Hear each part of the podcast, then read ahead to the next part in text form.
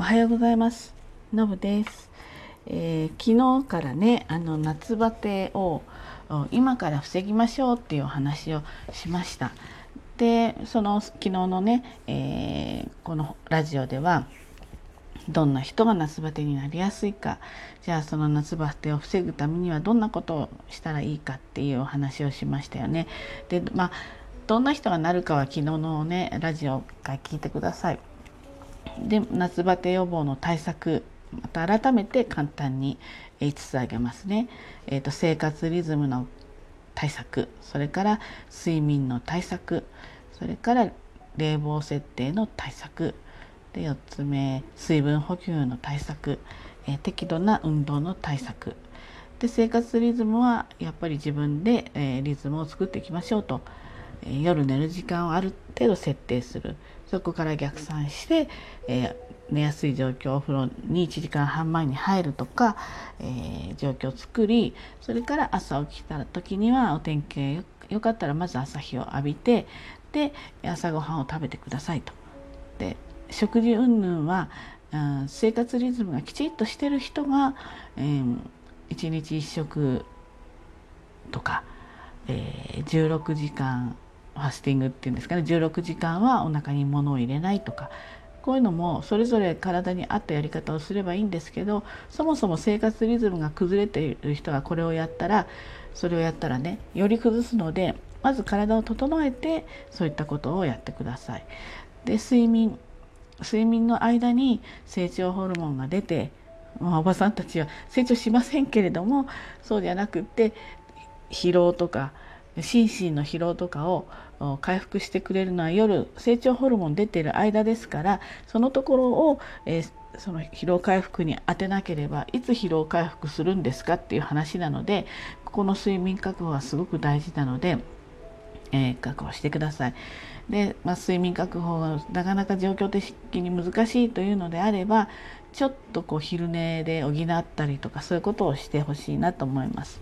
で、えー、冷房設定ですねこれはま今のもう日本の夏は、まあ、以前の夏と違ってね極端に暑かったりしますのであと建物自体が暑くなってしまったりとかでねあここはあのもううまく利用してください。あんまりあの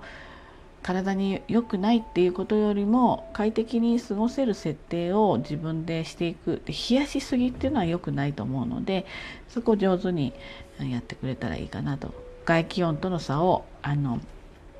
なるべくちょっとこう縮めてもらうとねあの体の負担が少ないかなというふうに思います。で水分補給はですね夏になったからで急に水分補給をしましょうって言っても補給できませんから今から水分を取る練習水分取らない人は意外と取らないので練習してください。これは私もやらなくちゃいけないことなんですね。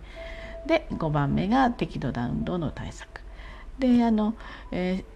まずですねここにはそうちょうど入れてなかったんですけど食事ですね。あのどういった栄養素が大事なのかっていう、うん、これもやっぱり今からというかこれはですね1年通して日々気をあの気をつけてというか食事はとってほしいんですね。でまずタンパク質をきちんと摂ることです夏場はどうしてもね食欲が湧かなかったりしてそうめんで済ましてしまったりとかちゃちゃっとこう簡単な食事例えば今リモートなのでお昼ねご自宅で食べる時に自分でちょっとままめに作れればいいけれどもあのおつなぎみたいな感じでご飯になんかちゃっとかけて食べたりとかそういうふうになりがちなのでこうすると炭水化物の多い食生活になるんですよね。じゃなくてタンパク質をきちんととってください。で昨日もお話ししましたけどあの全体的に全体的にタンパク質が足りてない人が圧倒的に多いのであ私は結構取ってますっていう人も血液分析するといや意外に足りてませんよっていうお話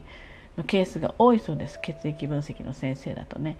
からのお話だと。なのでもっと意識して炭水化物は食べてもいいんですけれどもタンパク質で頭の中はタンパク質8割と思って食べてください。で食事の中にはタンパク質が中心だと思ってもその中に炭水化物糖質とかも入ってるのでねなかなかあのだからタンパク質だけ食べてる感じにはならないんですねちょうどそれがバランスが良くなるのでタンパク質をきちっとあの取ってほしいですでそのためにどうしたらいいかっていうとまず簡単な方法であのお料理とか少し面倒くさいわっていう人はやっぱりプロテインちゃんと利用してください。プロテインはですね筋肉もりもりの人がこうウェイトでガシガシやってる人がその後カーってこう飲むようなイメージありますけれども例えば 30g のこうねプロテインの中に 15g とかあ 20, 20とか 25g ぐらい、えー、タンパク質がちゃんと入ってるんですねものすごく効率よく取れるんです。で、まあ、私がいつも飲んでるやつは後で貼っときますけれどもそれなんかもタンパク質の含量が高くてで国産で、えー、比較的添加物っていうんですかねもう少なくて安全なものなのであのこれをやっぱり管理栄養士さんに勧めてもらったものなので、えー、意外とたあのプロテインもね何が良くて何がどうなんだろうってたくさん出てて分かりにくいので、まあ、一つの参考にしてもらったらいいです。味も美味しくてねあの結構いろいろ飲みたくなっちゃうやつです。だけどタンパク質も1回に 40g ぐらいまでしか消化できないんで人間の体は。それを、うんなんですかいあの一日の中で、えー、何回かに分けてあの飲むといいですね。今度そのタンパク質、えー、1日どのぐらい取ったらいいかっていうような簡単な計算が出せるのでそれもお伝えしたいと思います。今日はここはあの入れません。でタンパク質を多くためあの取るためにはまずですねあの半熟卵なりゆで卵をあの例えば1パックそのままやっちゃってそれでもう冷蔵庫に入れといてくださいそうしたらお腹の空いた時にそのゆで卵とかね半熟の方が本当はいいんだけど食べられますからあの気軽にまず摂取できますよね。であの卵意外と破裂したりとか難しいのでこのラジオのすごい前の方に多分サムネイル卵の写真だったと思うんだけど上手に簡単にできるあの半熟卵の作り方ラジオでお話ししてるので参考にしてみてください。それでやると皆さん失敗しないでできるようになったって言ってる方多いので、参考にしてみてください。それから私いつも豆腐入れてます。で豆腐ちょっと大きいの入れといて半丁ね。で夏場だったら、えー、麦茶とか、えー、ちょっと冷たいのかけて。でお茶漬けの素とかうんあと梅干しとか漬物とか、えー、そういったものを入れちゃってお茶漬け食べてる感覚で食べますね。食事の前にそれを先に食べてあと鮭の鮭フレークみたいのもありますよね。ああいうのもね意外と美味しくてそちらもタンパク質なので、えーまあ、ちゃんと取れる感じですよね。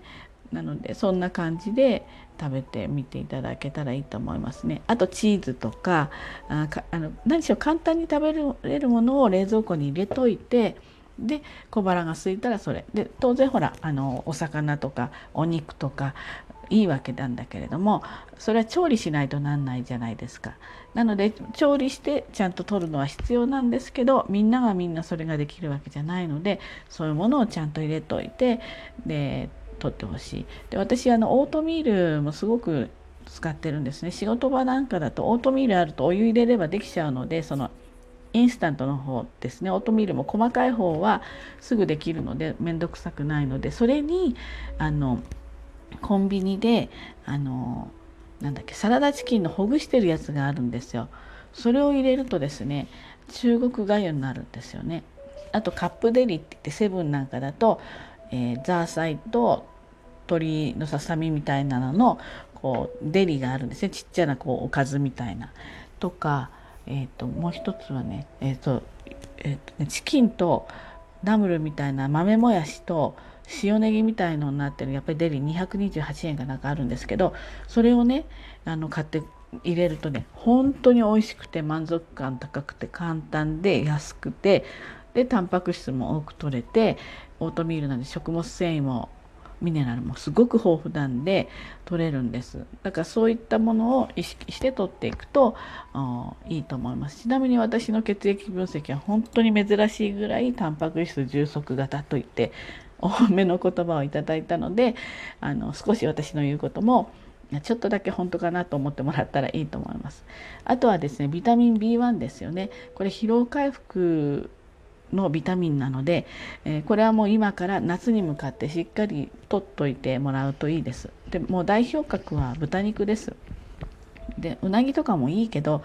しょっちゅう食べられませんよね。なのでうなぎも食べれたらいいけれど、まあ、豚肉を多用するのが一番いいと思います。あと大豆類。これもだから、えーと、さっきのタンパク質にも通じますけど豆腐とか納豆とかそういったものですよね。あとおからなんだけどおからパウダーっていうのも売ってるのでおからパウダーもねヨーグルトとかに入れたりすると美味しく私は食べてますのであと玄米とかほうれん草とかごまですね。なので、えー料理できる人はそういったものを利用する、えー、なかなか料理難しい人はそうですね。うんビタミン B あんまりねあのサプリから取るのはあの賛成じゃないので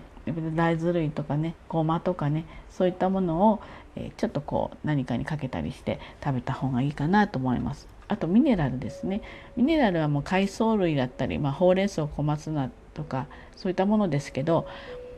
やっぱり料理の必要な時あのものは料理得意じゃないとできないけれども乾燥わかめありますよね。あれ持ってると何かのスープにパッと入れたりそれこそあんまり撮影しないけどカップラーメン買ってきたらそれにさっと入れるとかそうするとあのちょこちょこちょこちょこ取っていけますからえそういった栄養をねあの今からちゃんと取っていって体夏バテしないベースを作っていって夏に突入する、まあ、今やっていかないとちょっと間に合わないかなというふうに思います。ということでえ今日はここのとりあえず栄養素のところのお話をしました。また明日はね別の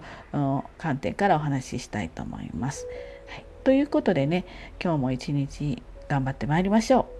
う。じゃあねバイバイ。